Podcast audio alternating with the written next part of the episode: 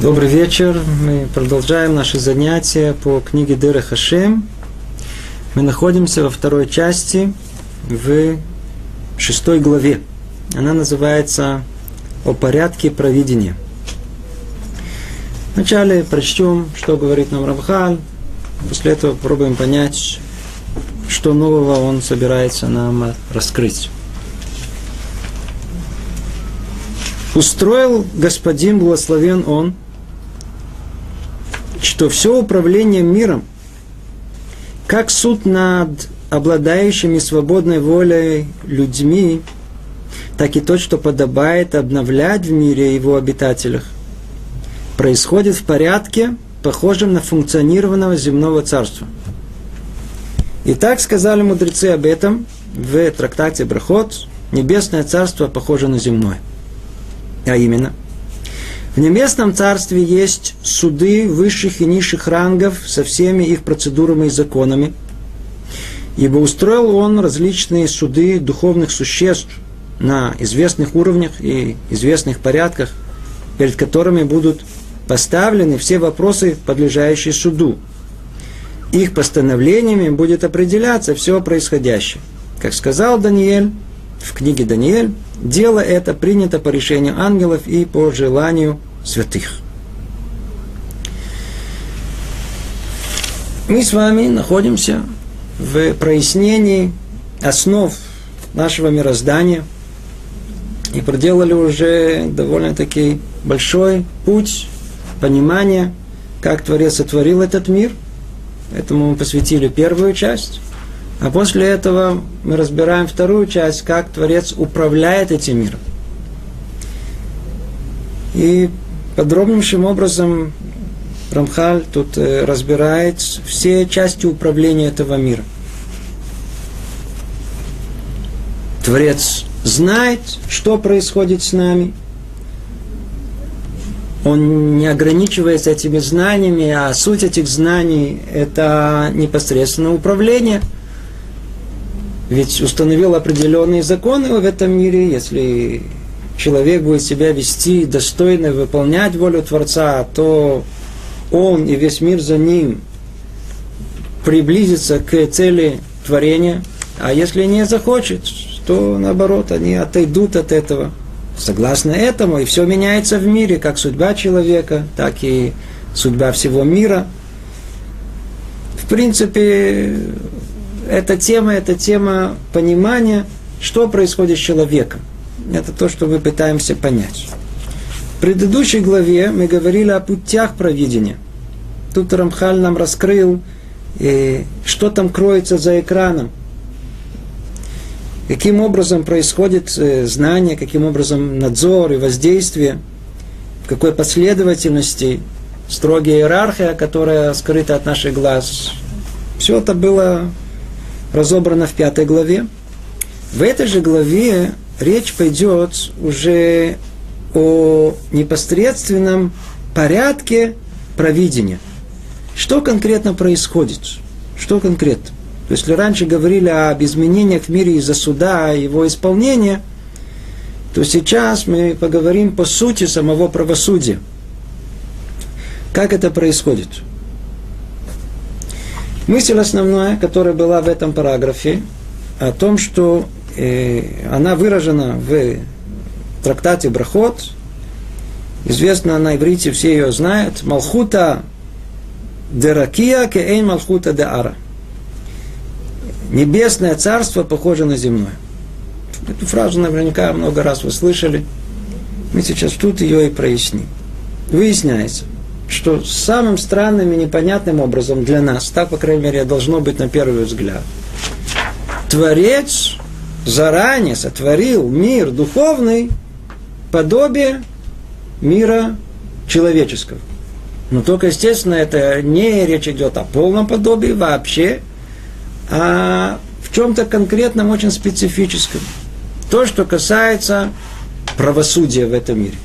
Правосудие. Мы, как правило, до правосудия не доходим. Не каждый человек попал в суд человеческий. Не все из нас предстояли перед судьями, и тут были а, прокуроры, адвокаты, судьи, э, свидетели. Не каждый человек в этом крутился. Но мы знаем, что это существует. Мы знаем, что есть некое понятие э, правосудия в этом, тут, в этом мире. И вдруг выясняется, нам говорят о том, что знаете же, вот как он устроен на земле, естественно, имеется только правосудие еврейское. Хотя во многом есть подобие, то, что принято в общем мире.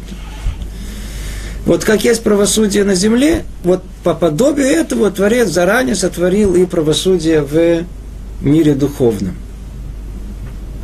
Ну, давайте, во-первых, снова по порядку напомним, о чем речь идет. Во-первых, из этого следует, что человек судим.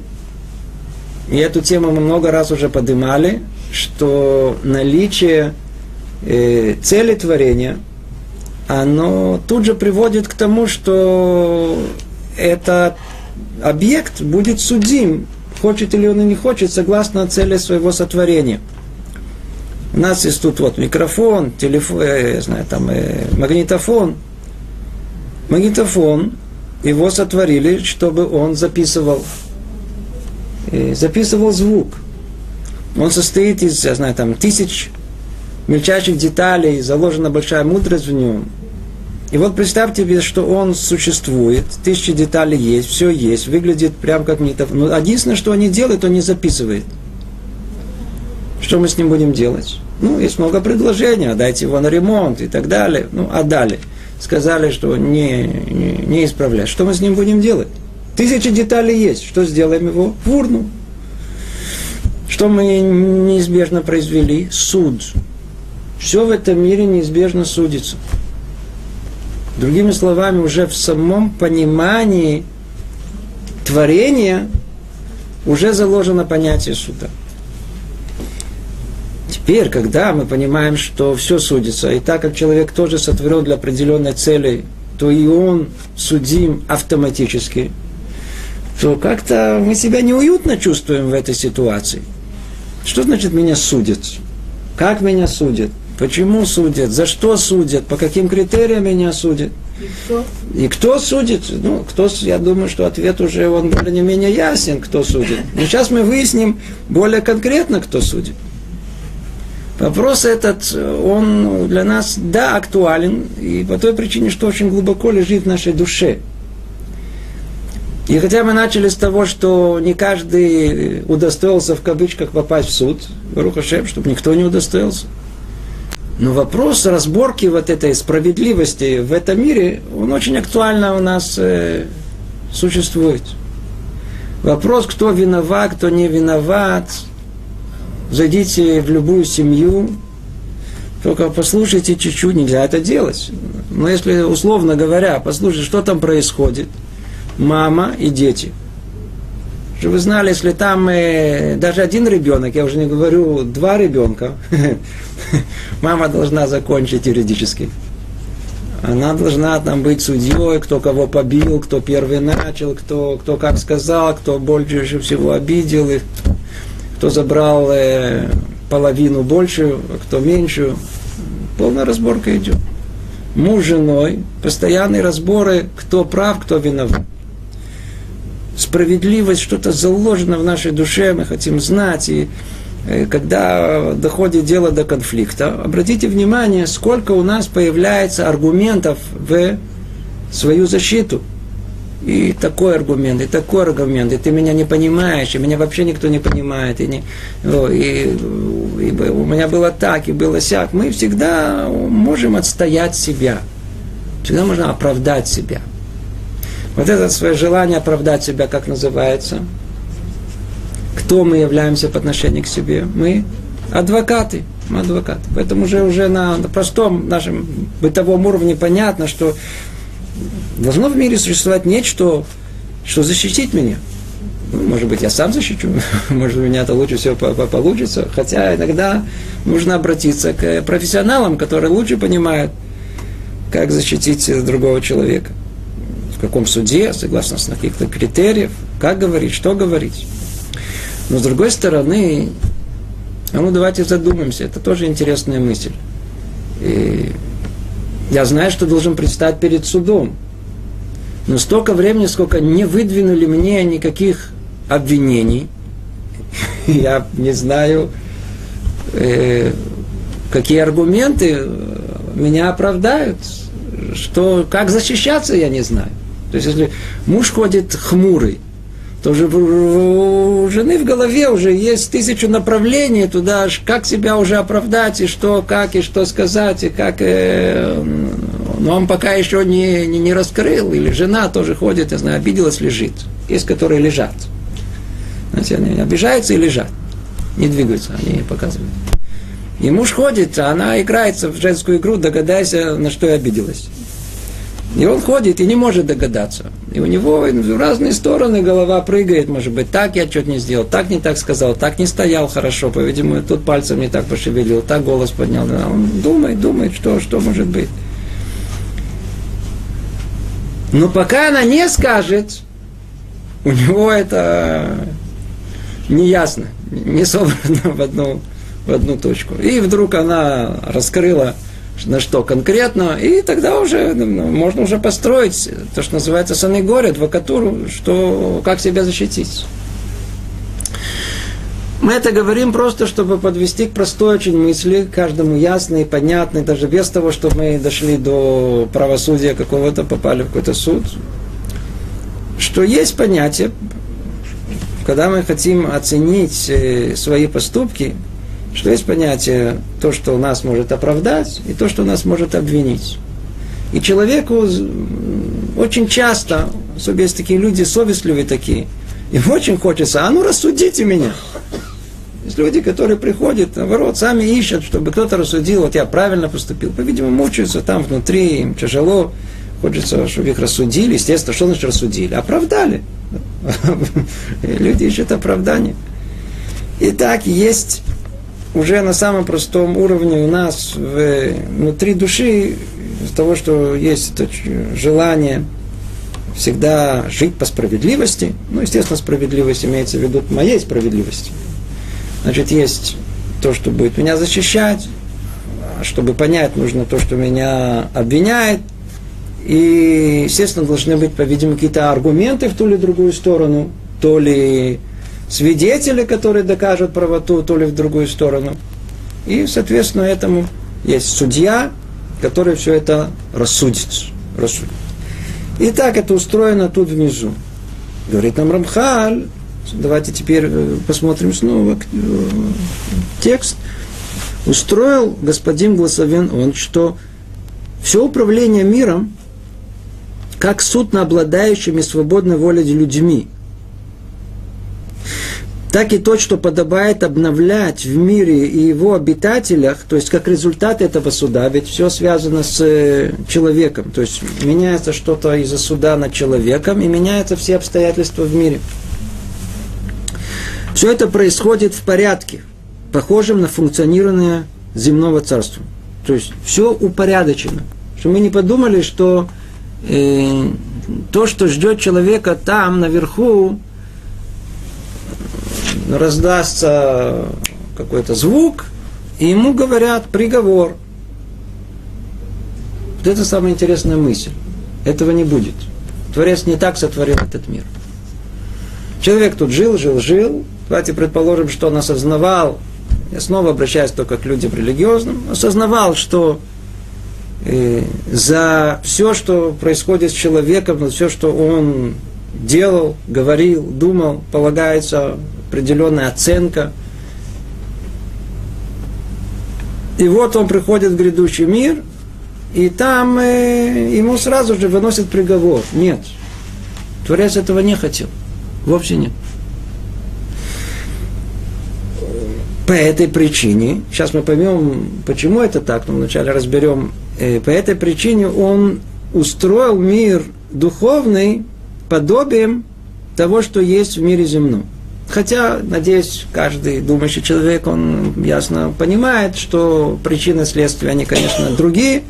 И изначально был мир так устроен духовно, а по этой причине есть у нас внутри это желание оправдать себя, и чтобы был обвинитель, и вся, вся эта конструкция, она уже заложена в глубину этого мира. Но с точки зрения человека, рассматривать надо точно, как Рамхаль пишет, что мир духовный, он устроен по подобию э, человеческому.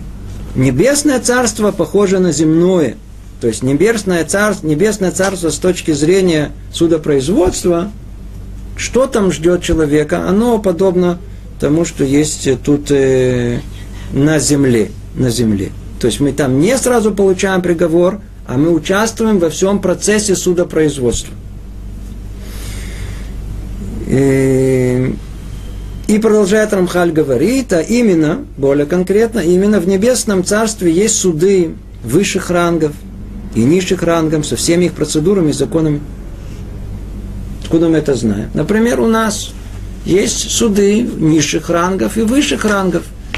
Если разгорается спор между двумя людьми, то мы по поводу, например, э, Диней Мамонот, имущественного права, то мы идем в суд, где есть три еврейских судьи, три даяна, и этого достаточно. То есть считается, что суд минимальный, это, это Бедин, Катан, это три судьи.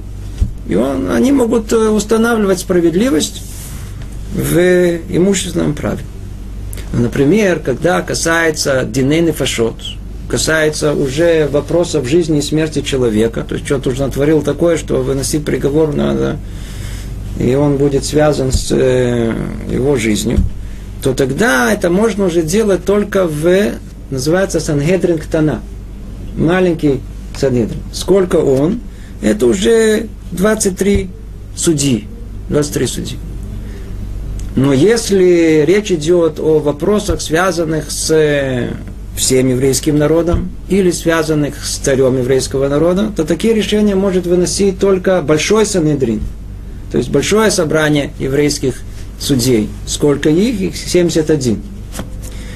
Мы видим, есть иерархия, четкая иерархия, как происходит судопроизводство тут внизу. Говорит нам Рамхар, раскрывает о том, что там наверху, знаете же, есть такое же судопроизводство, есть такое же иерархия. И продолжает он и говорит, ибо устроил он различные суды духовных существ на известных уровнях и в известных порядках, перед которыми будут представлены все вопросы, подлежащие суду. Их постановлениями будет определяться все происходящее. Как сказано в книге Даниэль, дело это принято по решению ангелов и по желанию святых. Сейчас мы дальше увидим, что речь идет о целой иерархии э, судов, более низших и более высших, э, которые обсуждают наши, э, нашу судьбу, нашу жизнь. Что получилось? Прожили, прожили, прожили. Что в конце? Надо подвести итог. Вопрос тут он, по сути, очень-очень интересный. Но уже там, уже на этом этапе давайте его спросим. Он очень принципиальный, кто, кто хочет понять это. Ведь перед Творцом все открыто. Все... Надо было снова проучить все, что мы учили до этого, чтобы понять, что стоит за этими словами. Все открыто. Ему нужна какая-либо иерархия судов, ему нужна какая-то иерархия этих малахим, э, посланников, ангелов, которая э, будет э, устраивать это судопроизводство. Действительно, что нельзя вынести приговор человеку сразу по самому высшему пониманию высшего разума Творца. Ну, на первый взгляд. Естественно, что все в руках Творца. Что же за этим кроется? Творец сделал это для нас – Творец сделал целая возможность этого судопроизводства, чтобы мы участвовали в процессе своего личного суда. Но еще более важно, что мы заранее об этом знали. Чтобы мы могли подготовиться. Да, да, да, да, вы слышите? Чтобы мы заранее могли подготовиться. Во-первых, мы должны понимать, осознавать о том, что суд он происходит. Когда, когда человека судят? Чтобы вы знали, человека судят каждый день. Каждый день есть суд. Когда мы утром встаем, говорим мой день или моден или фанеха, благословление э, и благодарность Творца За что мы его благодарим, кроме всего прочего? Что он мне дал возможность еще сегодня быть судимым. Еще сегодня спасибо, что я живу, я предстаю еще перед этой возможностью. Это сход, это надо удостоиться этого. Теперь есть мнение, что каждый рожь ходыш есть тоже суд над человеком, связанный с чем? С основным судом, который мы происходим каждый год. Когда? В Рошашана. И суд тот, который как бы, как бы основной, о котором мы говорим, это суд после смерти человека. То есть мы постоянно судим, не просто не один раз, а много раз. Только суд это снова не в каком-то более таком узком понимании э, судопроизводства земного, а, как мы уже неоднократно выясняли, суд самого Творца – это переоценка возможности человека выполнить цель своей жизни. Это переоценка. Каждый раз ему дают новые возможности исправления. Поднимает планку, отпускает планку, создает новые ситуации, подгоняет разных там людей к нему, разные мецевод на него насылает, дают ему возможность исправления. Каждый раз смотрит, как, как сейчас, в этом году, в следующем году и так далее, и так далее. Это в основном, в этом в основном конечная цель этого правосудия. То есть Творец, он хотел, чтобы мы заранее были каким-то образом готовы к тому, что нас ждет там. В каком-то смысле подготовить, э, я знаю, э, адвокатскую речь, оправдать себя – но это только на первый взгляд, это нам кажется. Мы можем ли мы заранее э, э, приготовить оправдание всем своим поступкам?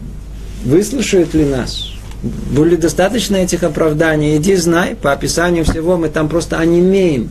И там все будет открыто. Тут человек, он привык. Всю жизнь, на что наша жизнь уходит? На то, чтобы скрыть свои недостатки. Это, на это все силы уходят для того, чтобы произвести впечатление на окружающих людей, чтобы нас никто не разоблачил. Мы постоянно находимся в поле лжи, где нужно как-то выглядеть хорошо. Но тот же мир, он же открыт полностью, там, там ничего, что, что мы там оправдаем.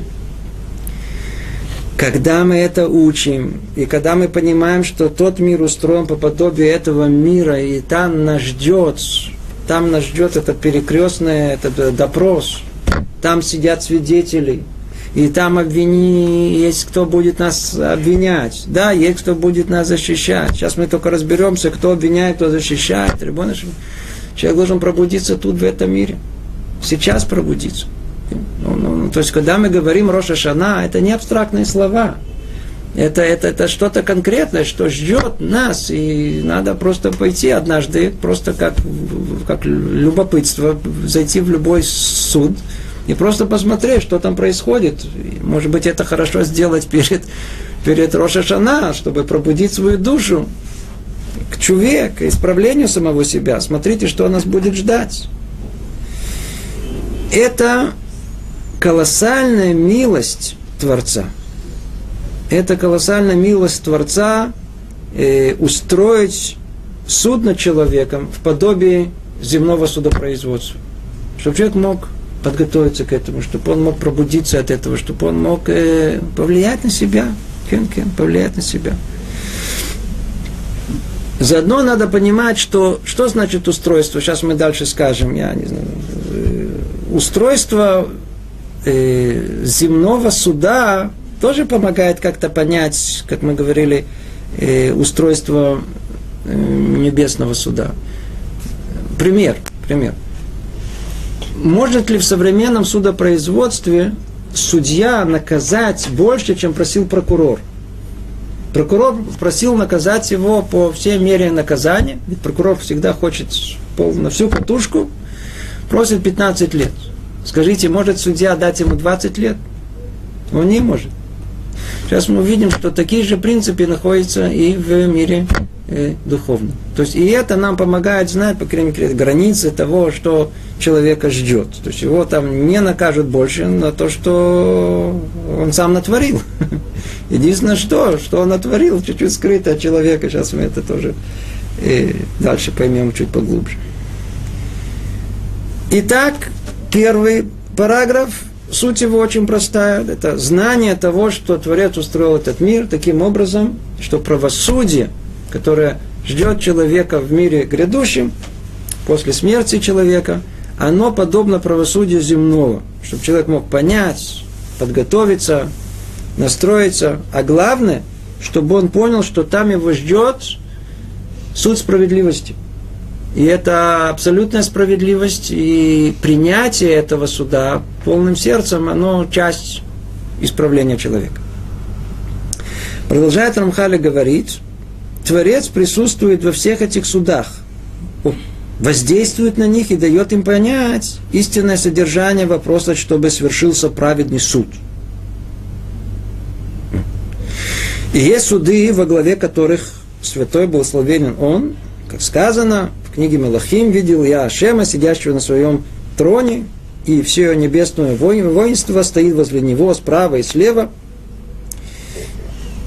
Что значит справа и слева, объясняют мудрецы. Эти склоняют суд вправо, вправо это сторона оправдания, и эти склоняют суд влево, в сторону обвинения.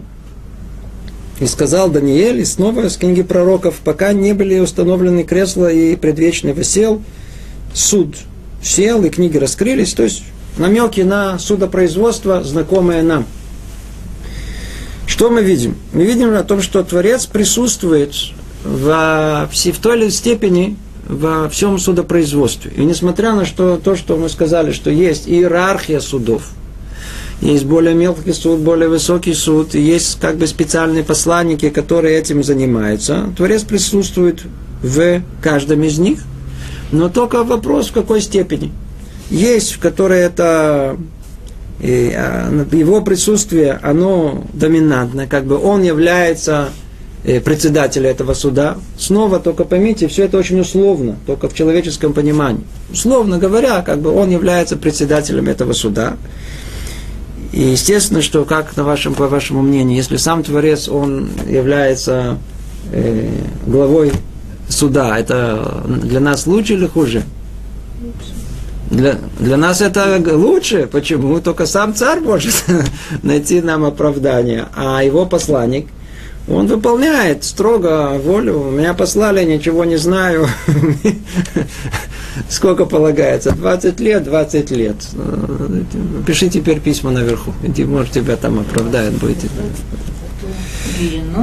Итак, есть у нас э, э, знание дополнительное, которое раскрывает нам Рамхаль о том, что Творец присутствует во всех этих судах. Это нет такого, что эти суды автономны.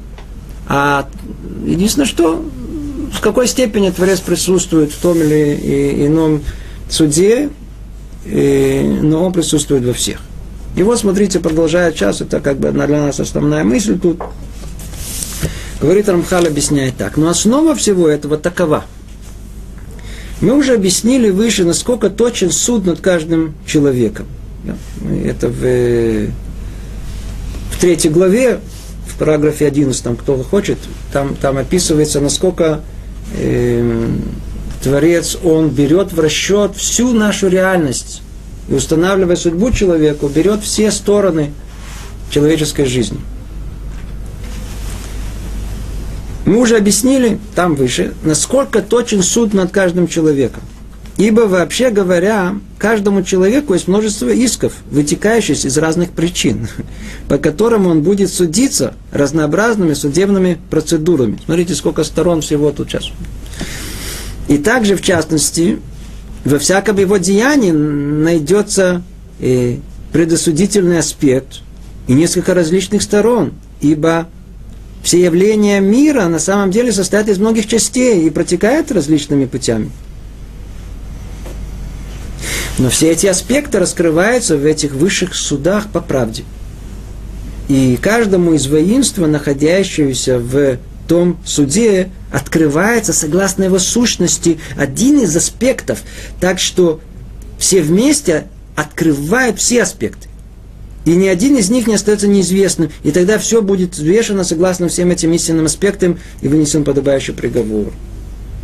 То, что мы тут сказали, это раскрытие э, правосудия небесного. И в этом есть подобие. Сейчас мы видим, до какой степени тут есть отличие. Только общая структура судопроизводства, она подобна. Но естественно, что никто не додумается до того, что истинность правосудия земная, она подобна тому, что есть на небесах. Там проясняется э, истина полная. Тут она относительно. Только то, что человек, судья видит, то, что способен понять. На этом уровне происходит судопроизводство. И мы сейчас войдем в детали, поймем, как это конкретно осуществляется, как конкретно доходится до того, что все проясняет, все тут э, становится ясным и понятным. Давайте вначале нарисуем самую простую картину правосудия этого мира. Эм, что происходит? Первое попавшееся в голову, человек идет, делает какое-то нехорошее дело, и на его э, мазаль, его полиция схватила – арестовала, что дальше должно произойти? Должны, кто-то на него должен подать иск. Если нет иска, то проблем нет, если никто не жалуется. Вы слышите, сейчас это мы дальше разберем, это очень важный момент. Если никто не жалуется, то не во что человека обвинить. Все начинается с иска, кто-то подал э, жалобу. После этого что сделали? Открыли дело. После того, как открыло дело, что начинается? расследование. Полиция начинает выяснять все стороны этого дела, посылают всяких разных э, сыщиков, начинают искать, выяснять, э, притаскивают свидетелей и пишут такое вот дело. Пишут, пишут, пишут, пишут, пишут, пишут. На каком-то этапе чувствуют, что у них есть уже достаточно аргументов, чтобы обвинить его. Да, мы нашли этого э, грабителя, я знаю этого нехорошего человека, который совершил это преступление. После этого что они делают? Передает это все в прокуратуру. И открывает дело уже в судопроизводстве. Теперь прокурор изучает все это. И теперь пытается найти сторону обвинительную во всем этом деле. Обвинить его еще больше. То есть, знаешь, видеть в нем источник зла. Но так как в этом мире должна существовать какая-то пропорция всего, то назначается, или он сам берет себе этот человек, кого адвоката, который будет теперь его защищать. Он должен ознакомиться с результатами этого обвинения, всего расследования, и постарается найти контраргументы всему, что есть. И тогда что произойдет, после того, как они оба подготовились, это два противника, прокурор и адвокат, и вот они предстают перед судьи, судья. Судьи выслушивают их, и на основании того, что они слыш, слушают, и на основании того, что они расспрашивают свидетелей, снова вызывают свидетелей, иногда им надо ехать даже на место преступления или туда, они пытаются, как люди, как люди понять, что произошло. И что тогда? Установить на их э, ум-разум человеческий, две составляющие. Первая – это виноват или не виноват. Провинился или нет, это первое. А после того, как выясняется, что провинился, какое наказание надо ему дать. Это более не менее процесс судопроизводства, который у нас есть. Я надеюсь, что я не ошибся. Специалисты в этом только разбираются. И, а что происходит с судом небесным? Что там происходит? Давайте тут, тут пойдем чуть-чуть постепенно. Говорить у нас поймем, поймем, это, это надо, надо понять, что происходит в суде небесном. Кто там прокурор, кто там адвокат, кто там судьи, кто там, судьи мы уже выяснили, прошу прощения, кто там свидетель. Надо, кто, и каким образом происходит все это трактат Шаббат. В трактате Шаббат в Вавилонском Талмуде говорится так. Даже если 90, 990 ангелов обвиняют, а один защищает и оправдывает, он может выиграть суд. Сейчас давайте поймем, о чем речь идет. Это некое, некое вступление, а, чтобы мы поняли, что за этим стоит. Кто такие свидетели и кто такие прокуроры и адвокаты? Оказывается, все это в одном лице есть. Нету там ничего в понимании там человеческом о том, что какой-то там свидетель пришел, так сказать, Кость, а ну приди, при, хороший человек, там, друзья, да, приди, скажи за меня хорошее слово, все, чтобы меня выговорить, чтобы... Это тут на земле. А от судьи скрыто, кто этот Костя. Он не знает. Может быть, он подставное лицо, может быть, он честный, а может быть, нет. Может, что неизвестно. В суде небесном не так все это работает вообще. Человек за всю свою жизнь, мы уже об этом говорили, говорили, разбирали это более подробно, он воспроизводит миллиарды, триллионы адвокатов и прокуроров. Так вот. А устройство этого мира, оно настолько простое в этом смысле, что можно только поразиться. Когда человек, он делает хороший поступок, то он производит, он творит сущность добрую. Это некая духовная субстанция. Условно мы ее называем хороший ангел, добрый ангел.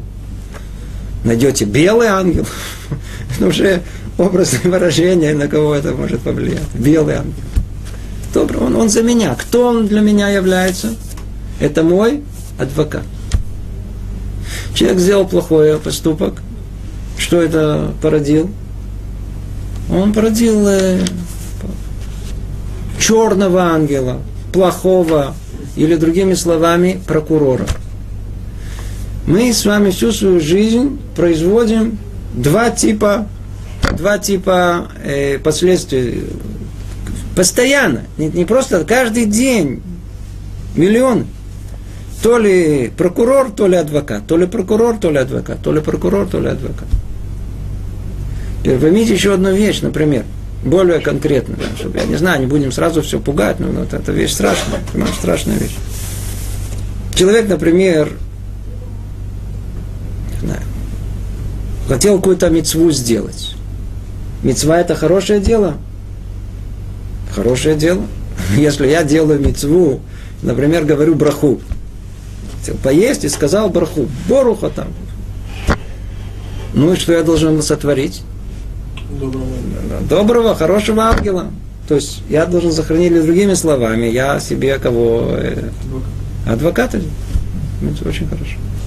Но я сказал эту браху без головы. То есть я сказал, но вообще намерения никакого не было. Бухта мелахауля.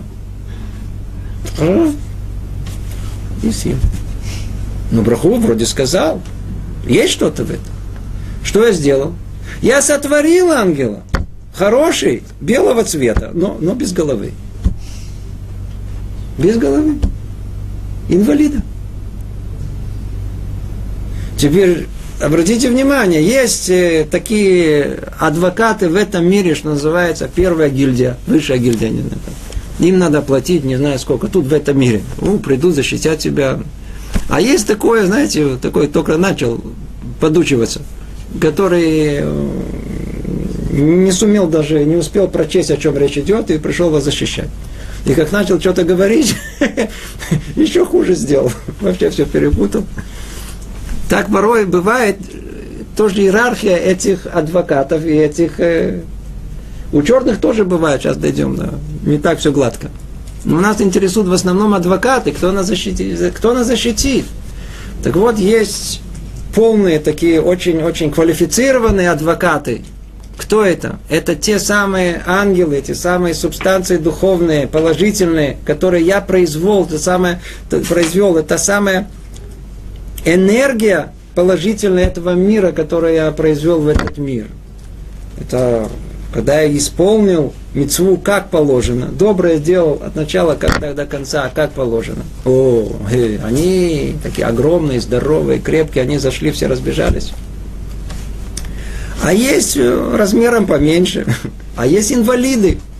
А есть такие по кусочкам. Есть, которые, знаете, зайдет такое, белые тапочки зайдут. А где остальное? А где не, не? Ну, это только, только шел в синагогу, был в другом месте, но зато тапочки шли. Останется тапочки. Хоть что-то останется. Кто это? Это наши, это наши адвокаты. Хорошие дела А что говорит про плохие дела? За плохие дела там вообще целая конструкция. Там хорошо это все в одну, в одну кучу все это сбивается очень-очень удачно. Видите, человек делает плохое дело, когда он делает плохое дело, там это уже серьезно идет. Если уже начало что-то плохое, то он уже тянет за собой и все остальное. Тяжело там найти уже что-то хорошее. Единственное, что, может, какие-то оправдания. Сейчас дойдем до них. Так или иначе, основное, что надо знать, что сам человек, он творит своих свидетелей. И каждый свидетель, кто он сам за себя, он одномерный. Он не такой, как человек, который содержит в себе все, а он э, то ли да, то ли нет. Своим присутствием он нам говорит, он за меня или против меня. И он раскрывает нам как бы одну сторону чего-то, одну единицу – в жизни человека. Поэтому всегда в мире грядущем, там, в мире э, истинного суда, жизнь человека, она предстает в совершенно ясном свете. Все-все раскрыто.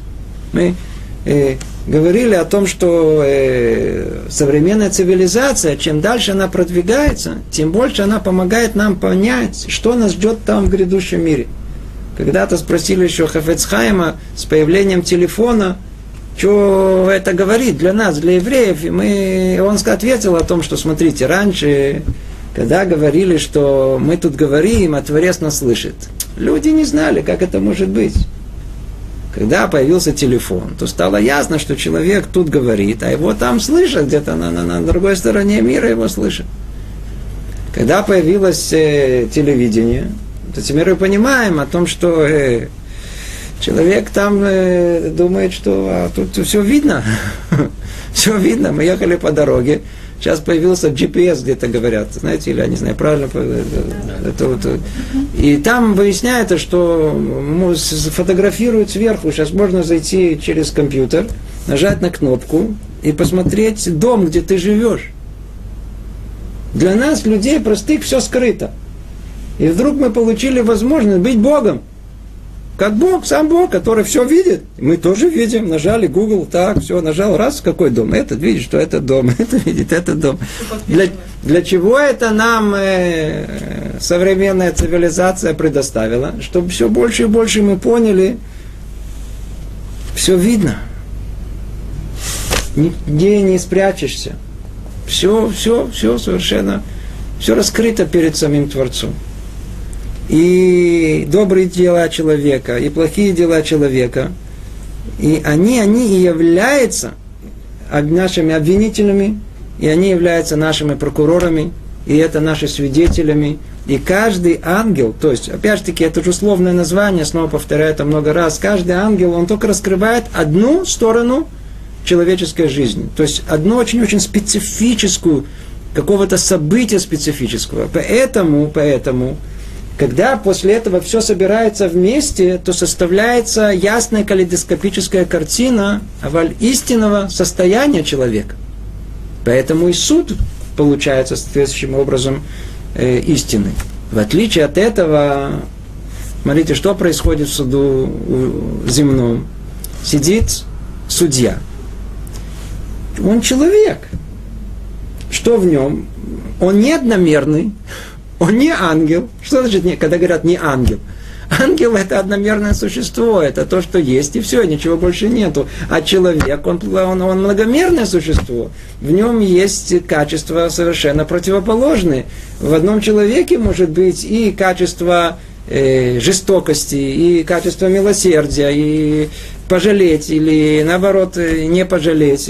Все, все борется в судье, он тоже человек. Да? Хотя считается, что судья, он такой совершенно без чувств и судит по справедливости. Какой по справедливости? Каждый человек, он пристрастен.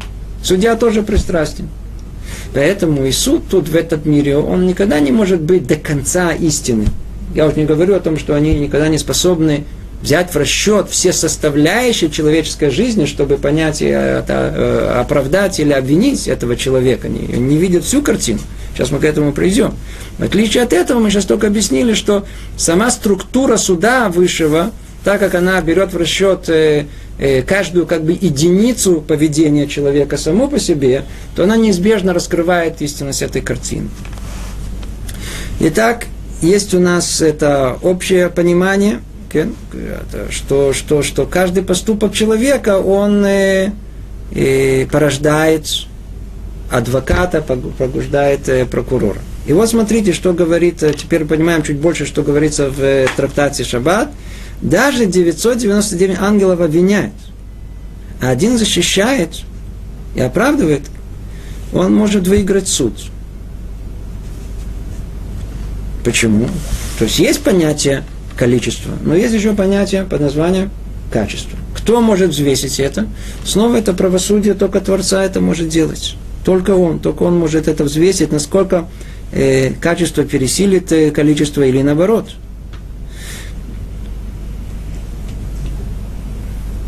И вот есть продолжение в этой гморе. И она говорит так, и в каждом ангеле, и даже если в каждом ангеле, продолжает это ту же самую мысль, есть 99 сторон против. Внутри, смотрите, мы сказали, он одномерный, но оказывается, даже в одномерном есть составляющие. 99 сторон против, а одна за, и даже тогда может выиграть. Почему? Потому что в том же деянии есть очень много сторон. А ну давайте подведем только первый итог, просто чтобы понять. Когда мы говорим про ангелов, то э, откройте Сипурей Цадыки, хасидские истории. В хасидских историях всегда найдете это описание божественного суда, снова всегда описывается как бы для детей. Ну, по-видимому, дети, нам надо это описание, как человек засыпает, и как он видит, как на, я знаю, на подводе несутся черные ангелы, и он там в ужасе видит, как э, вдруг раздается какой-то гонг такой, и вдруг он видит огромные чаши весов, и вот эти ангелы черные, все они туда с, подводами, один за другой, они на, на, на, на, и постепенно эти весы, они перевешиваются в эту сторону, и еще, еще, еще, и он в полном ужасе, и после этого вдруг э, раздается другой звук, и начинается появление белых ангелов, и они их там, так сказать, на тележке привезли и поставили сюда, а потом приезжают вагоны с, э, со страданиями человека. Это описание, да. Потом человек просыпается и говорит, Рабон Шалом, дай мне пострадать хочешь чуть Я уже никаких дел хороших не успею, но хотя бы страдания, это единственное что. Ведь страдания идут вместе с добрыми делами, в отличие от э, со стороны нехороших дел. Это, это, это картина правосудия, которая я знаю, расписывают ее для на таком уровне метафоры. И вот там э, есть количество, и там есть качество. Человек в этом мире сотворил какой-то поступок. Этот э, поступок породил одного ангела. Еще один поступок, еще одного ангела. Речь идет о количестве. Другими словами, когда нас судят, то что учитывается? Как много хороших поступков мы сделали, я знаю, в течение дня. Мы что-то хорошее сделали, дали. Скажем, сделали 5 хороших поступков и 20 плохих. Или наоборот, 20 хороших, 5 хороших. Это количество. Но что еще но в самом же поступке давайте посмотрим. Там есть же много-много-много там внутри составляющих. Видите, тут 999 в образной форме, это говоря, есть возможности, чтобы это даже внутри, это э, ляцат хова, со стороны обвинения это представить. Если там есть что-то и со стороны хорошее, иди знай, может даже, даже плохое, даже у плохого ангела, то есть у плохого поступка найти что-то хорошее. А ну смотрите, как это написано тут на языке, который говорит нам э, Рамхаль. Ибо, вообще говоря, к каждому человеку есть множество исков, вытекающих из разных причин. Видите? Каждому человеку есть множество исков. Что значит множество исков? Это много ангелов, черных. Есть много э, прокуроров против него, вытекающих из разных причин. Разных причин, разные поступки, которые человек сотворил в своей жизни. Натворил. Натворил. Плохие поступки. Породили э, прокуроров. Теперь, он будет судиться, по которому он будет судиться разнообразными судебными процедурами. То есть, по-видимому, если это речь идет о э, Монот, о э, имущественном праве, то это один суд. Если что-то такого, там, чуть ли не убийство, другой суд. Да, разными судебными процедурами. И также, в частности, по всем его деяниям найдется предусудительный аспект. И несколько сторон. О, теперь уже что входится? Входим в, кроме того, что есть уже э, иск, есть уже пункт обвинения. Но теперь мы входим в детали, конкретно. Давайте разберемся во всем этом. Ибо все явления мира на самом деле состоят из многих частей и протекают разными путями. Но все это состоит из многих-многих частей. Это недостаточно сказать, человек сделал плохой поступок, человек сделал хороший поступок. Это не исчерпывает э, наше обвинение или оправдание. Теперь давайте посмотрим качество всего этого, давайте возьмем внутри. Смотрите, просто в нашей бытовой жизни, куда нам далеко ходить?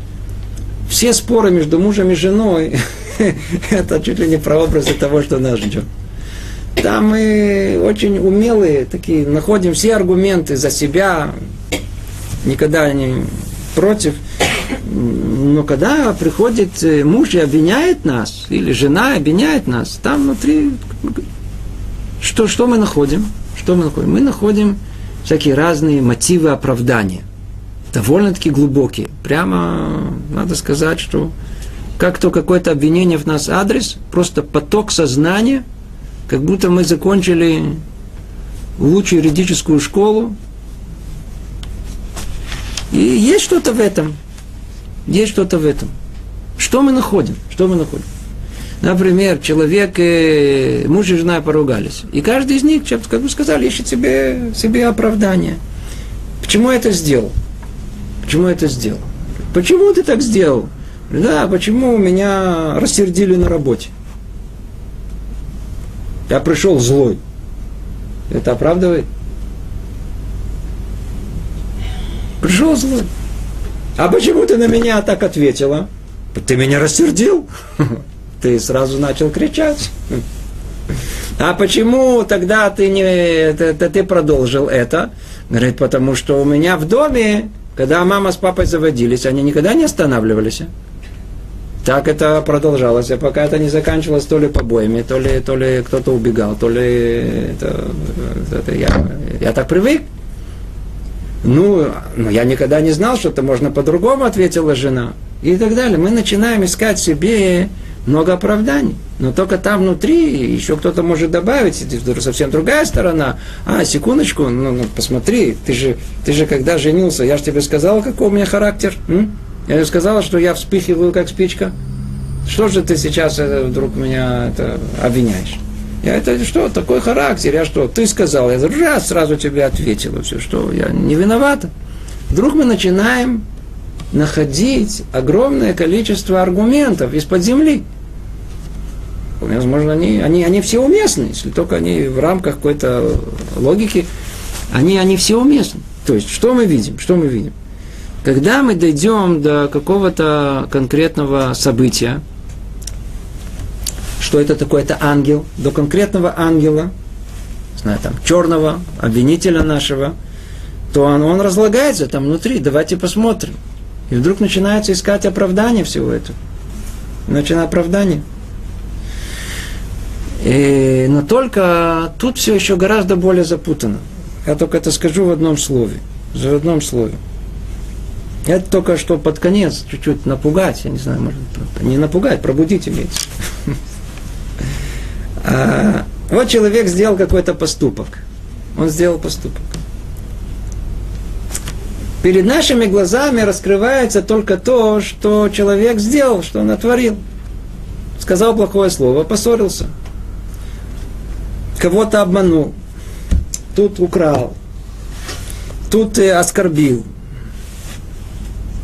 плохое дело, нехорошо. Что сделали? Породили плохого ангела. И человек, он что, он что он ждет? Он ждет, что когда придет грядущий мир, то что придется делать? Придется дать дин, стать перед судом. Говорит Гаон из Вильна, что в мире существует понятие, называется дин вихешбон. Слышали такое? Дин вихешбон. Дин это суд, а хешбон это подсчет. Никогда не существует суд сам про себя. Оказывается, что в мире есть еще что-то, что только Творец может учесть. И только то, что открыто в духовном мире. Что любой поступок человека, он не существует сам по себе. Первый хешбон, который делается, первый подсчет, секундочку, плохое дело ты сделал вместо хорошего, нахон? Верно? Какое хорошее дело мог бы сделать, а вместо этого ты сделал плохое? Значит, это у тебя идет не только по, по статье, что плохое сделал, но теперь на тебя еще, что мы гальгелим, что накатит какую бочку. Почему не сделал хорошее в это время, когда ты делал плохое? О, это, это первый хэшбон, это первый почему. Это вы там скажете. А пока мы... А это одно.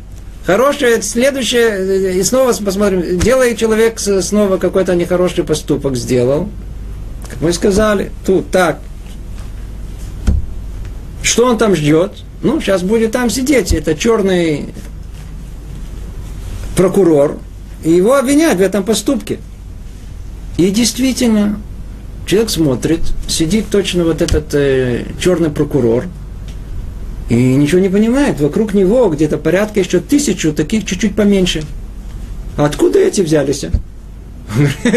Ты смотри, это то, что ты породил. Ведь, как правило, как правило, поступок человека не заканчивается самим поступком. Если мы где-то украли, кого-то оскорбили, кому-то плохое слово сказали, человек сказал один другому лошонара, оскорбил его – он пошел домой, неприятное чувство, сделал чуву, потом попросил извинился, то иди знай, если чува была неполная, меня ждет там эта женщина, там этот мужчина, не знаю, это человек, который оскорбил там в виде этого черного ангела, придется там извиняться. Не, тут целая компания его будет ждет. Почему? Потому что того, кого мы оскорбили, вернулся домой. Теперь у него там было, предположим, какая-то важная встреча, из-за того, что он был переволнован, он на нее не пошел, все сорвалось, его не приняли на работу. Его не приняли на работу, у него снова нет денег э, заплатить за свои долги, а это породило снова споры со своими родителями, и он нарушил э, законы уважения родителей, поругались со своей женой, которая снова требовала и ждала от него уже который месяц, что он наконец-то найдет работу и что заплатят за, заплатят за долги, и все это было. Поругался с женой. Жена того, что у него, у нее, так сказать, жгло сердце в очередной раз, она сорвалась на детей. Дети не учились, убежали из дому, куда-то дошли до подворотни. Иди знай, что там они вдруг на него поперли целое-целое, чуть, чуть ли не полгорода, они стали преступниками из-за того, что он, он, человек знает, что он порождает. Мы своим поступком, это как э, зерно, мы посадили зерно. Иди знаешь, что оно породит там. Что там в конечном итоге, что скрыто от наших глаз, с чего нас просят. Поэтому Роша Жена, мы говорим, Рабона Шалоли, мы, мы не знаем, а мудрецы наши, а праведники говорили, мы не знаем, за что нас просится. За что? Мы даже сами не понимаем. Казалось бы, открыто все, черное, белое, все, одномерное. Нет, все не так просто. Иди знай, сколько один э, черный породил. Но с другой стороны, не надо так отчаиваться. Хорошее дело человека, она точно так же имеет порождение. Человек сделал хорошее дело, просто зашел, улыбнулся. На работе вы находитесь, зашла женщина, вы сказали ей, я знаю, может, не надо делать сказали, что вот, смотрите, какая вы хорошая работница. Я имел в виду сказать, что как вы хорошо выглядите. Если это не ваша жена, не надо это делать. Но, в принципе, начальник может сказать комплимент даже женщине, что она хорошая работница, что бы мы, вас, что бы, что мы бы без вас где тут делали. Она на крыльях.